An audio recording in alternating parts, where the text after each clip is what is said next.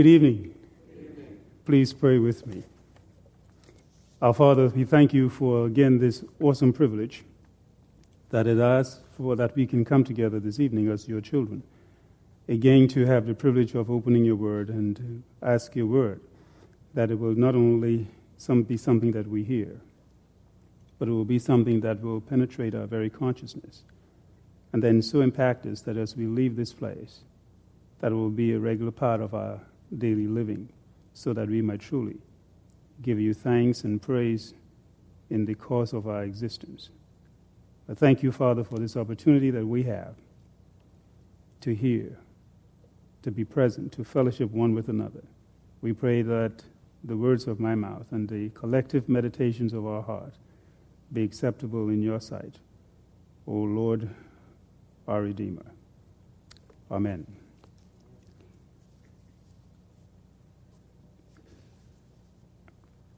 I want to, this evening, for a few moments, and um, I know sometimes people use the term few, and that's relative um, as to what a few means.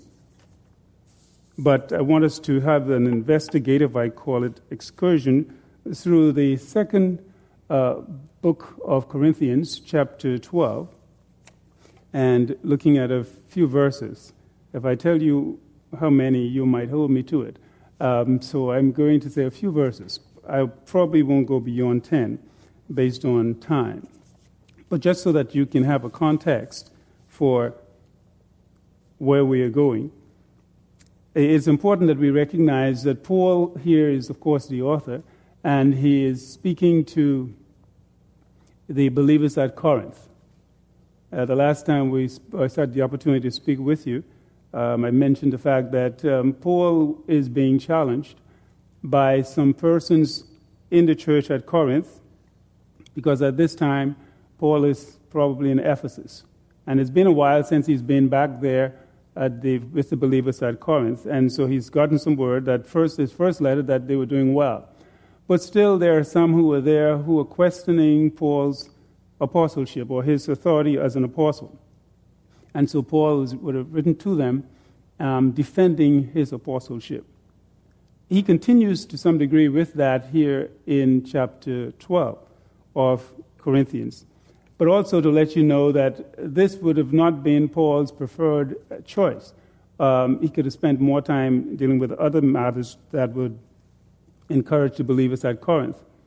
And so he seems to um, be compelled to respond to these people who were accusing him um, that he was certainly not an apostle.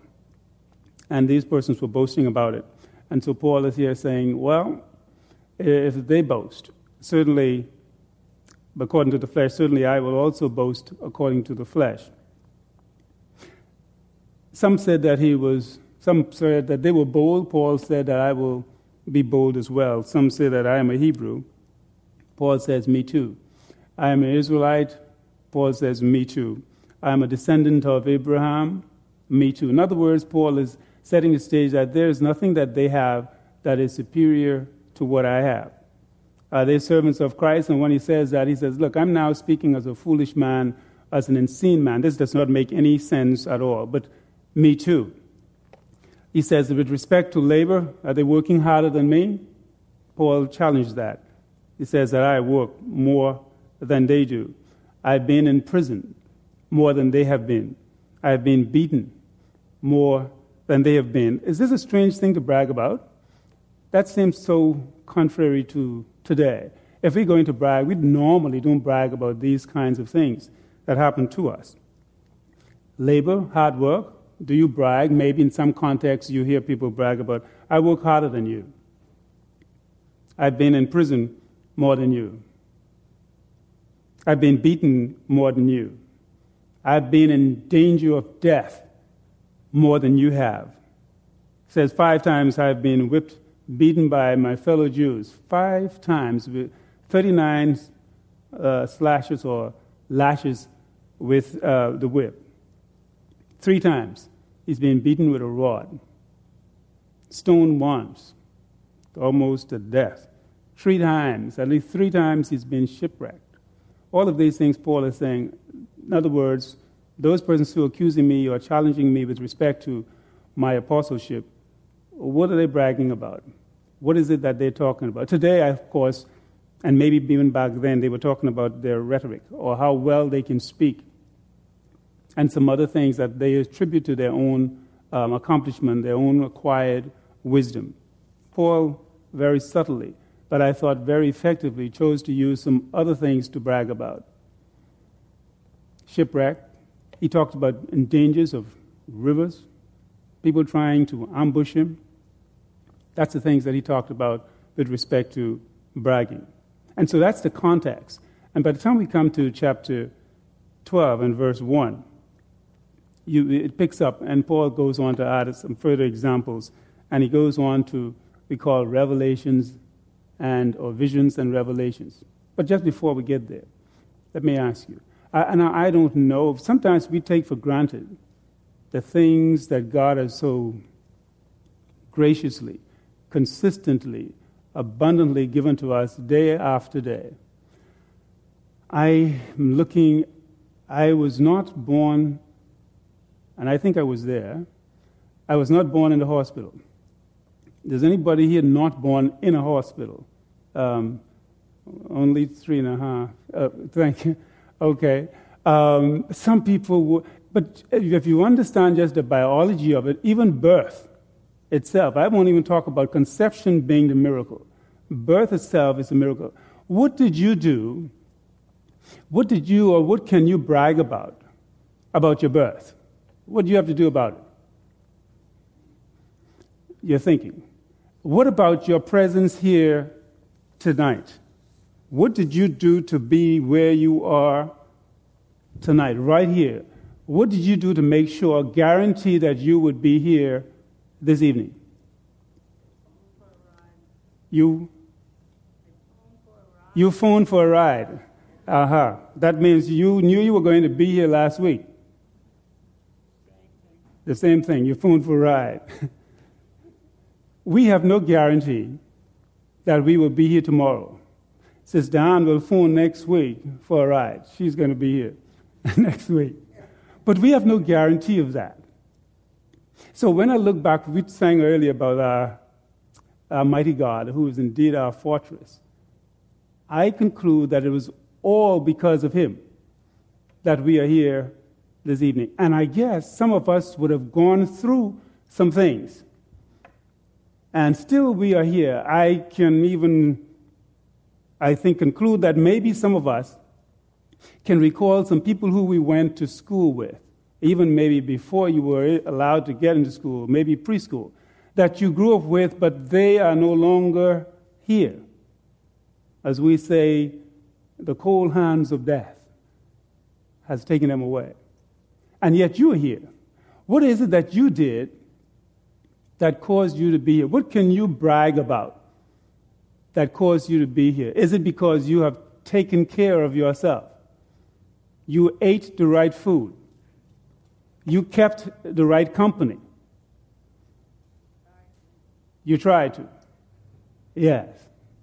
What is it that you did to guarantee your presence here this evening? You checked up or you went to the doctor regularly. That's why you're here. No. As a matter of fact, some of you, your first doctor may have passed on. your doctor gone, the one who was checking you up, he checked out. It has nothing to do with you. It has everything to do with God. Everything.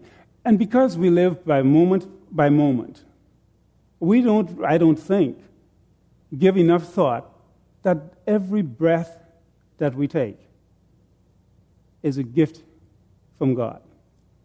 And so, because it's happening so consistently, we slide from one moment into another, from one minute into the next, to the next hour, the next day, the next week, the next month, the next year, decades. And you pause and you say, wow, here I am at this age. How did I get here? When there are others who I might have grown up with, or some who came much later after me, and they are not here. What's the reason for that? Well, we don't know. What's the reason that you are here? Again, it's all, I think, because of God. It's all because of God's, God's grace. It's God's schedules, God's timing. The thorn. Is it humiliating or humbling? Was there ever a time that you looked forward to being pierced by a thorn or with a thorn? Have you ever had a cross to bear and you took every opportunity to brag about it? Should you? That seems so crazy. Somebody go bragging about something that is, we call it bad, happened to you. A thorn in the flesh, a cross to bear, that's nothing to brag about. If you hear somebody bragging about something like that, you'd probably volunteer to call for the, a ride to the pink place. You say they're not seen, something is wrong with them.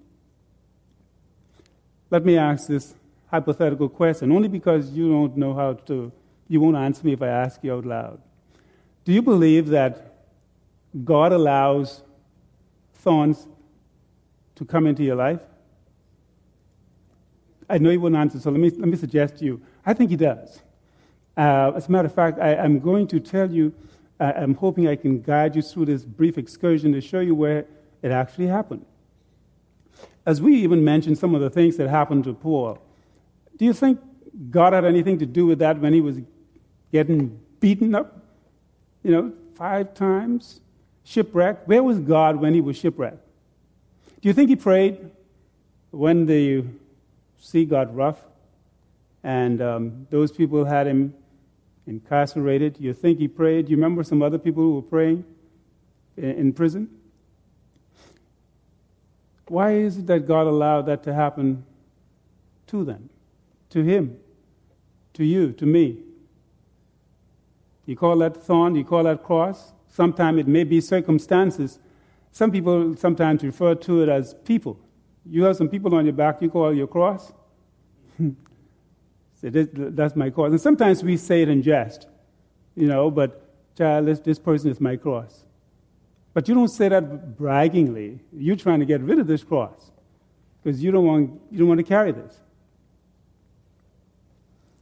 Second Corinthians chapter 12, verse 1. I must go on boasting, though there is nothing to be gained by it. Pause.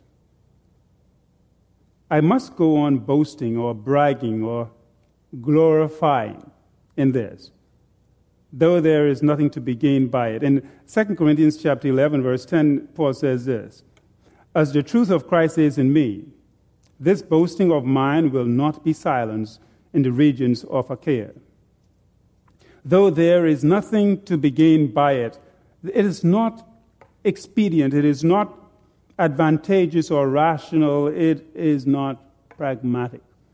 What is the use of bragging about these things? It seems like the believers back there at Corinth, unless you were bragging about your accomplishment, you know, you didn't get any respect. And Paul was trying to avoid that. Why would you want to do that? Paul's view is that, and I conclude that it should be ours. We should not be. We should not be uh, called to or forced to, to brag about these things. And yet, it seems like the believers back there at Corinth were doing just this. Paul said it's not advantageous to do so. It doesn't seem rational. And if somebody is not rational, we say, you you crazy. And that's essentially what Paul is saying here. He says, Now I go on to something else. I go on to tell you, not only have I gone through all of these things, gotten beaten up, um, threatened of death from time to time, in prison, I've also had visions. I will go on to visions. And visions are always seen uh, uh, as something that can be seen. It is a presentation perceived in a state which is neither sleeping or waking. Now, I know some people talk about sleepwalking, you know, and going in the fridge, either to get something to eat or thought that the refrigerator was someplace else that they shouldn't go to have any exchange from bodily um, functions. All visions of this type are revelations, but not all revelations are visions. And so he goes on to visions and revelations. And these revelations, these are the truths that are apprehended as a result of visions, so that they may be seen or perceived in other ways. And these are of the Lord. So if Paul have visions and revelations, and he's going to mention them now, and that come across as if he's boasting. Paul said, I didn't want to even go there about these things. He talked about those other people who talked about what they have endured or what they have accomplished. Paul flipped it. He talks about the negative things, the thorn, the things that has happened in his life. And that's what he's going to brag, boast about. And so, in very subtly, listen to how Paul approaches this. Look at verse 2 of 2 Corinthians 12 2. I know a man. Hmm. He didn't say, me, Paul. I, Paul. He, I know a man. He didn't name the person, which would be second person. He talked as if he's talking about a third person, a third person, we say in grammar. A third person. But this person was in fact Paul. But he says, I know a man. But here's what I think is critical. This man was in Christ. What comes to mind when you hear a person being in Christ? Christian? Yes. I know a man in Christ. This is a very, I think, sublime thought, provoking, if you please, engendering or expressing a sense of grandeur and awe. For we reach our full stature only when we are in Christ. Paul says, I know a man, referring again to himself, who was in Christ, who 14 years ago was caught up to the third heaven. Third heaven. Now, some people, that of course draws the attention. A third heaven. Well, I'm uncertain as to whether or not this was with reference to Acts. In Acts chapter 22, verse 17, it says, and I quote, When I had returned to Jerusalem and was praying in the temple, I fell into a trance. Maybe this is the vision, the revelation that he had at that time. And he says this with respect to that. Whether in the body or out of the body, I do not know.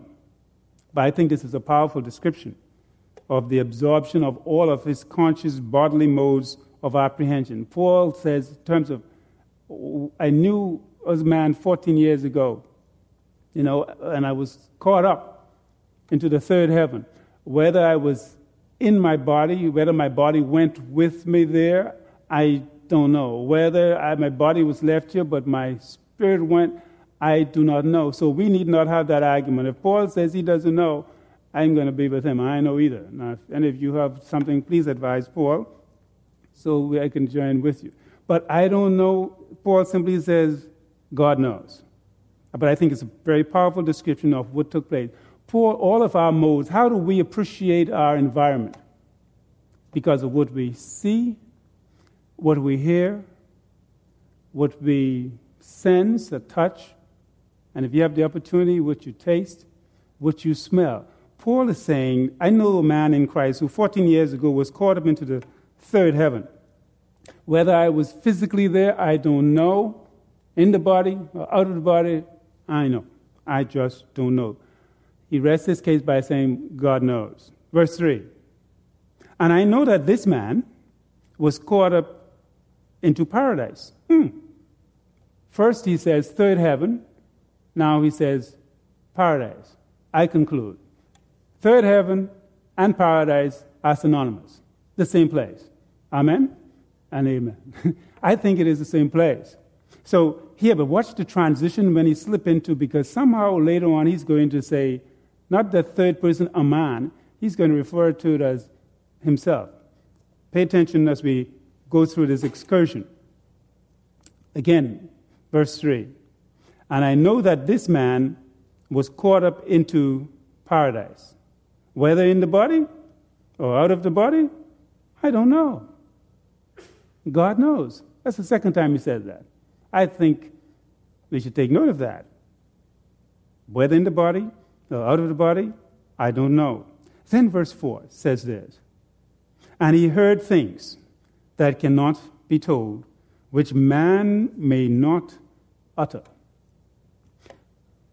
He, still saying he, he's not talking about, didn't say me or I. Still talking about this man he knew 14 years ago. This man heard things that he cannot, or that cannot be told, which may not be uttered. These are incapable of being expressed in words. Wow. Unutterable, unspeakable, indescribable, exceeding the power of speech. Have you ever been someplace and you say, Boy, I was speechless? Now, we say that a lot for a lot of things, but it ain't true. You say, Boy, I was speechless. You know, I, I just lost for words. Maybe, however, briefly. But you have words for that. You know, we never know what it is that Paul experienced. He says there's something, what he saw or he experienced, you couldn't put in words. Have you ever seen a color that you couldn't describe?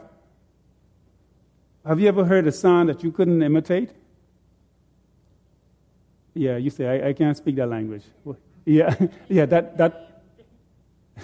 Um, you ever had you, you, you, a smell that you said you can't put in words? And you say, I, I smelled it, it was, and you can't find, you always have to go back to a previous experience. You ever thought about an original sound and then you try to describe it to somebody who hasn't heard that sound before? Try to imitate it? You saw the commercial with the persons who went to the mechanic, and this is, I don't remember which commercial it was, but if they wanted to describe what's wrong with their car, and they start imitating the sound that the car is making, and the mechanic says, I got it. Okay, I know what's wrong with it. That's some good mechanic. All right? But the person who was able to describe it was, that's, oh, I know, is it pull over here, you have this kind of problem. Good for the mechanic. Good for the person who's able to diagnose or at least imitate the sound. But imagine, like Paul here, being taken, caught up into paradise. What do you think that is? Where is that? Experiencing all of his senses was in that environment at that time. When he comes back, he, what he saw, he couldn't tell nobody. Couldn't find words for it. Amazing. What do you think it's going to be like when you get to paradise? What do you think it's going to be like? Do you remember the man who was on the cross with Jesus when he died? And Jesus assured him, Today thou shalt be with me in paradise. If you went to paradise, would you want to come back and tell people it was there? Would you use that to brag with? Isn't that nice? Now, that's some high kind of stuff. Where have you been? I've been to Disney World. Where have you been?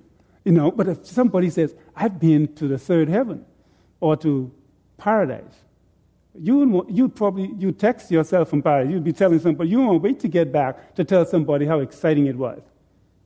But I don't think Paul, this man he knew 14 years, had that kind of um, technology available. And he got back, and still, even here, he doesn't tell us what it is. All he says, I, I know a man, not even trying to deflect attention from himself. And, and I saw things, heard things, this man that is not, there's no words for it. Literally, there's no, I don't know how to describe it. What do you think heaven is going to be like? You could only rock your head as a Child, I don't know, but it's going to be nice. It's going to be wonderful. No wonder people who tend to go there don't want to come back. I don't want to come back because you have a perception um, of what this world is like, and some people will say, Boy, things tough here for various reasons. Conditions are not very good, at least not as good as you'd like for it to be. And yet, sometimes we contradict that by the way we behave because we don't want to leave here.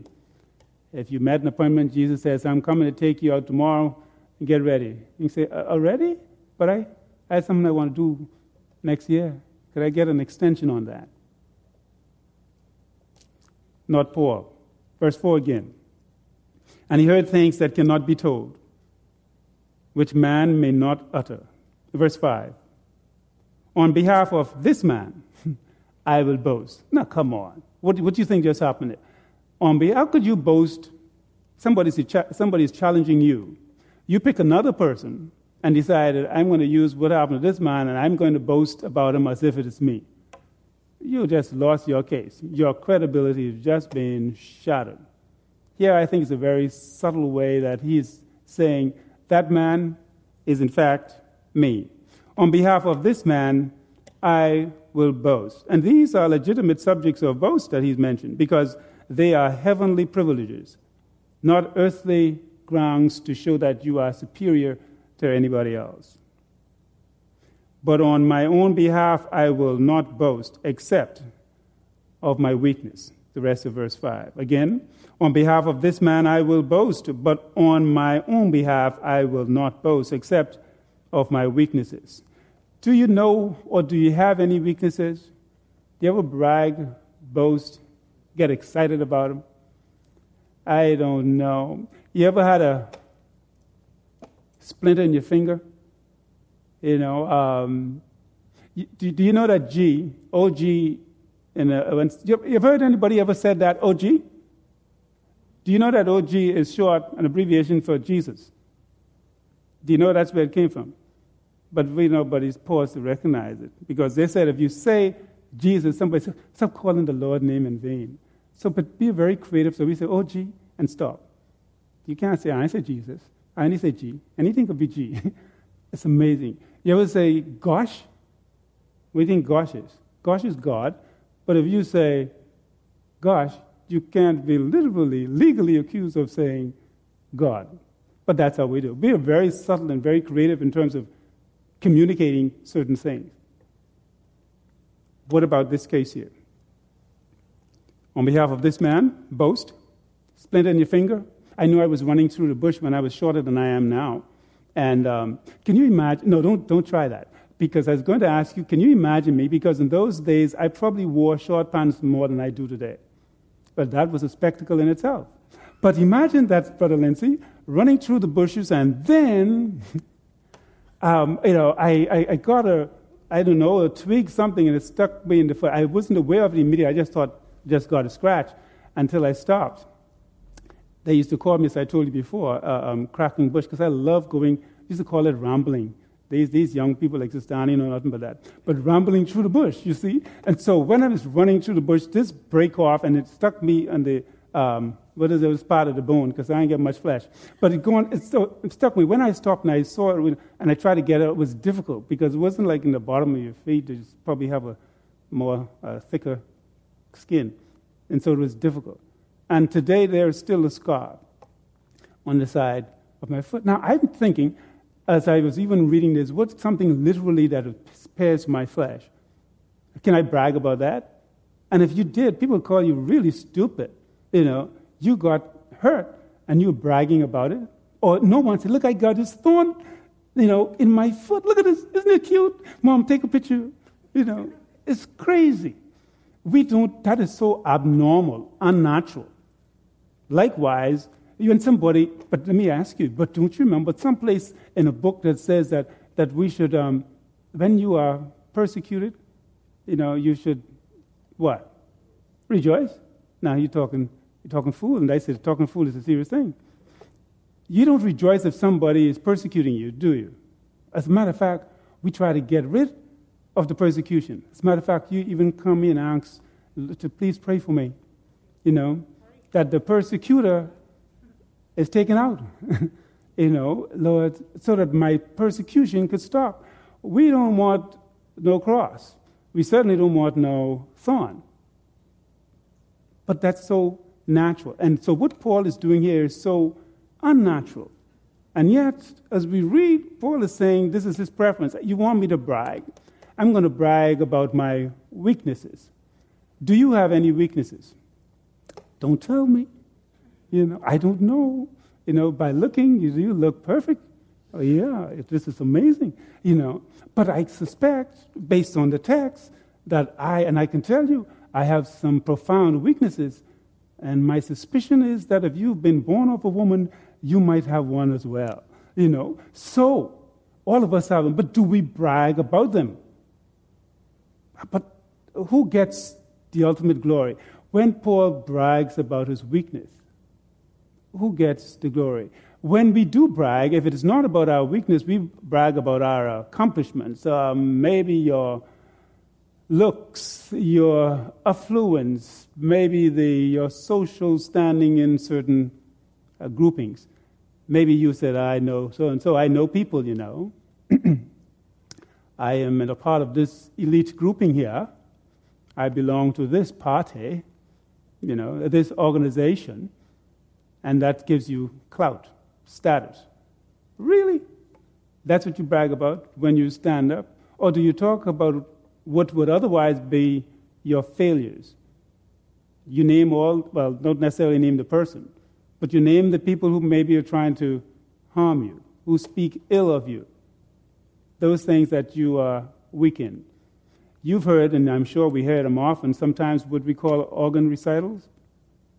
When people, you meet someone, they tell you everything wrong with them, every organ in their body, something wrong with them. So, so Sister Diane, you're not the only one who plays the organ. All right. Some other people play the organ recital pretty good. My kidney ain't good today, you know. And so I want to talk about my heart. I get a little fluttering, you know, you know. And my iron breathe, my shortness of breath. My lungs ain't that good either, you know. And my appendix, I don't write with that pen no more. But that is, if something else is wrong with you, you know, and then they, they go on right to the head. My head ain't good, which is your brain, you know. Everything is wrong with it. And they're saying that for empathy. Are they bragging? Or they say, pray for me, you know, my strength in the Lord. It sounds good if you listen just to the words, but do they really want his strength to remove these things? Verse 6 says this Though I should wish to boast, I would not be a fool, for I would be speaking the truth. If I mentioned these things that has happened to me, I would be telling the truth, so it wouldn't be like I'm inflating or exaggerating the truth. Because these things are, in fact, true. These have certainly been my experiences. But I refrain from it, he says, so that no one might think more of me than he sees in me or hears from me. Wow. If you've been to heaven and back, you think you can get an interview on TV? You've had one. You've seen them, right? So I've, I've heard something with this little fellow, a boy. Yeah, they, I didn't stay. I heard it once. Um, recent times, who seem to have had a experience of, of heaven, and you've heard, I'm sure, over the years, persons who said they've died, and they thought what they experienced was a glimpse of heaven. They always talk about this bright light and um, some other things. Some always dressed in white or something white appearance of some being. But what about you? If you had that experience, do you think you could put that in a book form? Maybe make some leisure, a little money, a little change? because you would have an interview, um, you know, an exclusive interview at a certain popular station or radio, pro- a radio station or television station, and then put that in book form, become the bestseller, because you would have been bragging, boasting, glorying in your experience.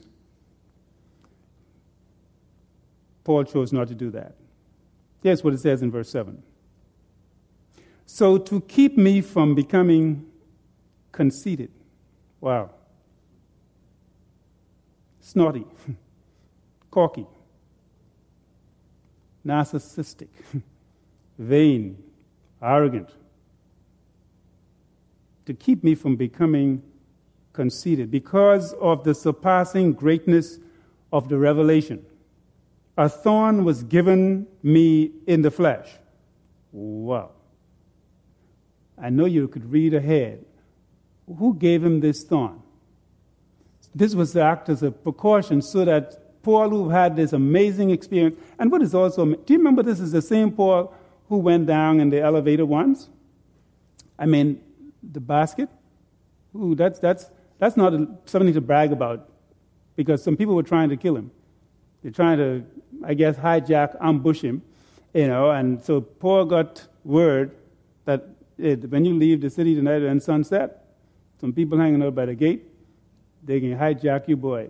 So the believers led him out through a little window hole in the wall. So Paul was the first one going down in that basket. That's what they call it then. Today we call it the elevator down. But he had to do that in secret, just so that his life can be spared. And then, that's a low for Paul.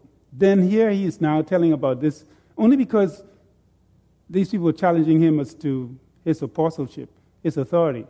And still, he doesn't tell you what it is. All he tells you is, that I had this experience. Now, that's, that's going from, we said this morning about valley experience, mountaintop. Now, that succeeds or supersedes the mountaintop experience. This is going straight past the mountain into paradise. Now, that's a marvelous experience, some awesome experience. Third heaven, into paradise. And now, if I had to choose what to brag about, you say, no question. Let me tell you about this. I don't say I know a man. I, first person. And some people, this is 14 years now when he's bringing it, ago. I mean, as soon as you come back, you would say, hey, I need a press conference. You'll come quick. Let me tell you something. I've been there. I've, now, again, what he has seen and heard, his total experience, as we mentioned earlier, there were no words for it. So he kept it quiet because it was not about him. If it was not something that can glorify God, chose to keep it quiet. That is so unnatural for us, generally speaking, as humans. But in verse 7, he says this So to keep me from becoming conceited, having had that experience, because of the surpassing greatness of the revelation, a thorn was given me in the flesh. Hmm. Now, we do not know exactly what this thorn was. There are all kinds of speculation of what this is. Some people say it was probably he had an eye problem. Maybe some people say it was he had a speech problem that was bothering him. He may have had malaria or migraine headaches and some sort of deformity in appearance or maybe a source of temptation. Whatever it was, it manifested that, Paul, you're weak in this particular area, whatever it was. I like the fact that it wasn't mentioned because we would have said, I have that kind of thorn, all right? Or only that thorn that was, a thorn that was mentioned would have been recognized as a thorn. But all of us have a weakness, a thorn. But listen to what he says. This thorn that was given to him, a messenger of Satan. And when Satan shows up, Satan never has your best interest at all. It is to harass him. But isn't it true that what the devil would, we say, meant for harm, God turns it around for good? And God is not impotent, He is not powerless to what's going on here. He is very much involved. So, to keep me from becoming conceited because of the surpassing greatness of the revelation, a thorn was given to me in the flesh, a messenger of Satan to harass me, to torment me, to hinder, to cause me tremendous suffering, even embarrassment, to keep me from becoming conceited again. The potential for us to become conceited is very easy. And Paul says, I needed this thorn. But it doesn't say that when it first happened because we will see it immediately in a few verses following, that that was not his experience. To keep me from becoming conceited. Successful service to Christ depends on a weak servant. Successful service for Christ depends on a weak servant. Think about the contrast servant, a weak servant. If we think that we are strong in ourselves, sometimes that gets to our head. We can say that I, I can do this all by myself because I'm strong. I can handle this. That's a problem. Think about it this way I see in jewelry stores, sometimes if they want to display a diamond, have you ever seen it where they put this diamond, but according to the lighting on it, they put this on a black velvet background or something black. Those people get something up their sleeve because the contrast is stark. In other words, you can better appreciate the diamond when it's against this bright glowing thing. You put the, appropriate, um, the appropriate lighting there, and then on this black background, boy, it sparkles at you. As a matter of fact, it might even call your name. Say, come here, take a closer look at me. So the contrast is there. So we don't really appreciate the beauty of the diamond unless it is against the backdrop, the light in here. Well, we'll have light outside as well. But we only can really appreciate the light when you are in utter darkness. Otherwise, you'd say it's just normal. Contrast. And so, here, when I say that successful service for Christ depends on weakness or weak servants, the weaker we are, the more powerful Christ accomplished the ministries that He's called us to. So that when it is done, you and I can't brag and say, I did it my way. It's because of me. And so when I am weak, then really I'm strong. But not because of my own strength. That is imputed strength that comes from God Himself. Three times I plead with the Lord about this, that it should leave me. This thorn in the flesh that Paul had, he prayed about it. It's not natural, right? Because this thorn was uncomfortable, painful, hurtful. And so he prayed. How many times? Three times. The first time he prayed, God answered him. What do you think God says? No.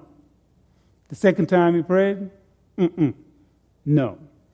Three times I pleaded with the Lord about this, that it should leave me. Hmm. Why would Paul want the Lord to remove this thorn from his flesh? Why would we try to get rid of this thorn in the flesh? Why would you want God to remove your specific thorn from your flesh? Is there anything that you have now giving it some thought? What is a thorn? What is a distraction, a painful experience, a weakness, a suffering, something that you've been praying for for a long time? Maybe more than three times. Maybe three times within an hour.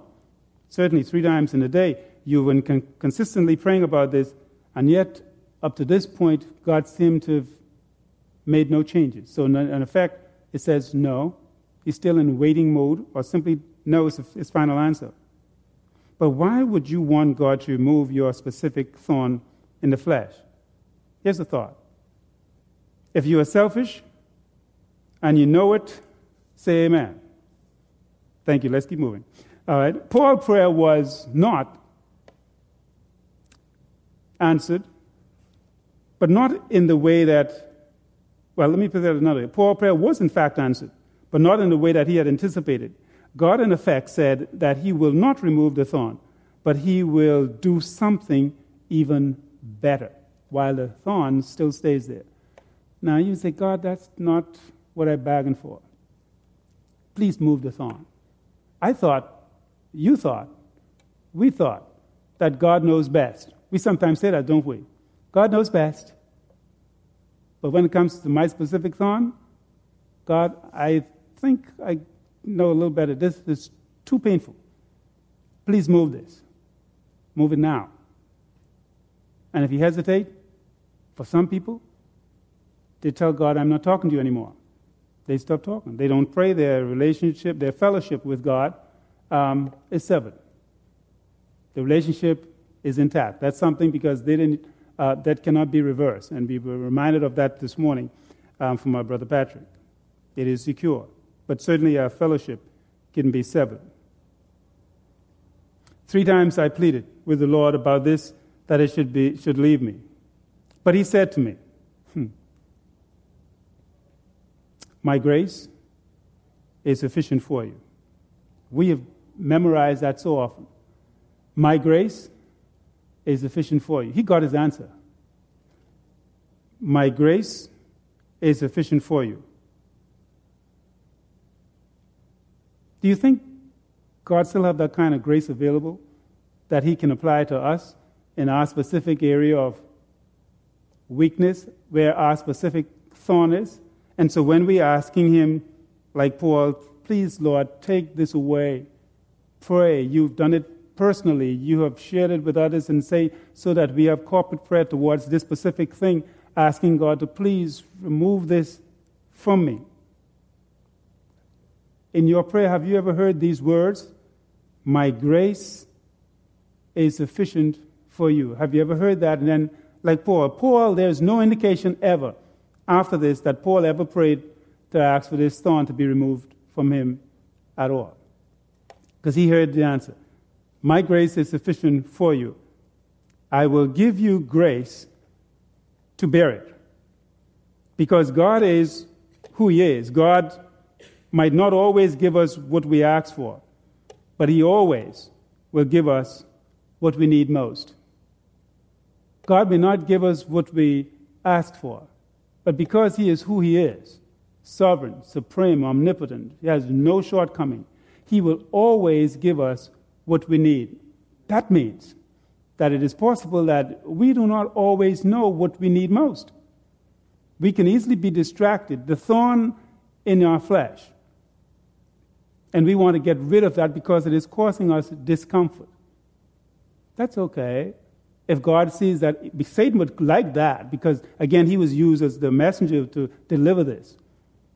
And he wants to harass, torment, discourage you, depress you. And God is thinking, and then you're asking, Lord, take this away so I can not be depressed, so I don't feel the discomfort. And God has something better in mind. And the point is, we have to come to, I think, and I believe, is that God is answering, saying, My grace is sufficient for you.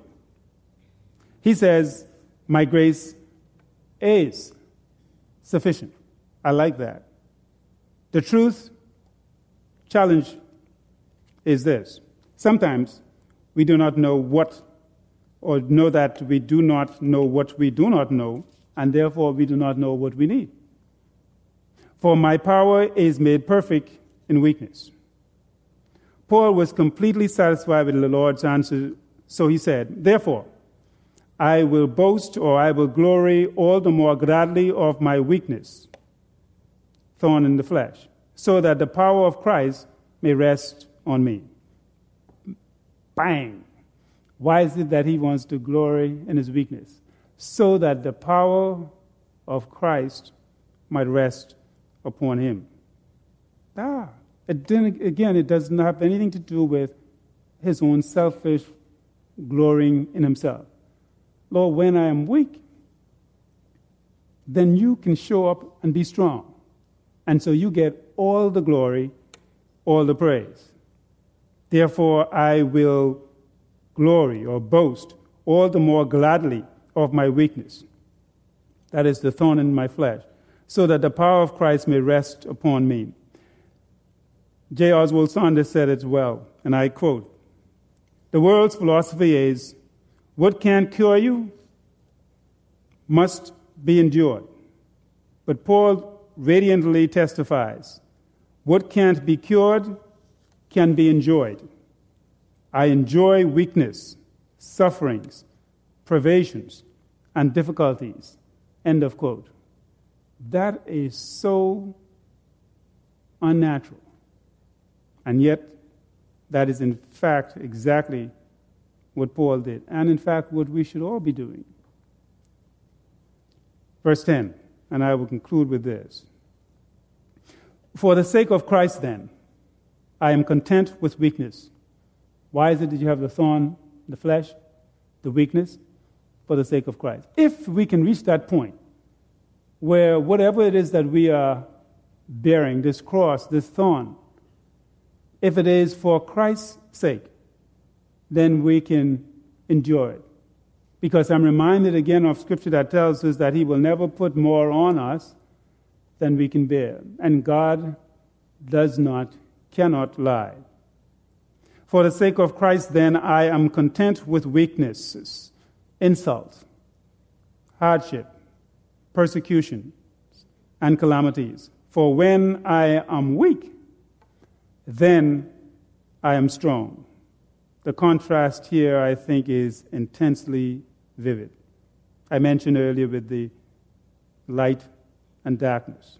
We have weakness, strong light and darkness, being despised or being celebrated. I mentioned the sparkling diamond on a black background of velvet.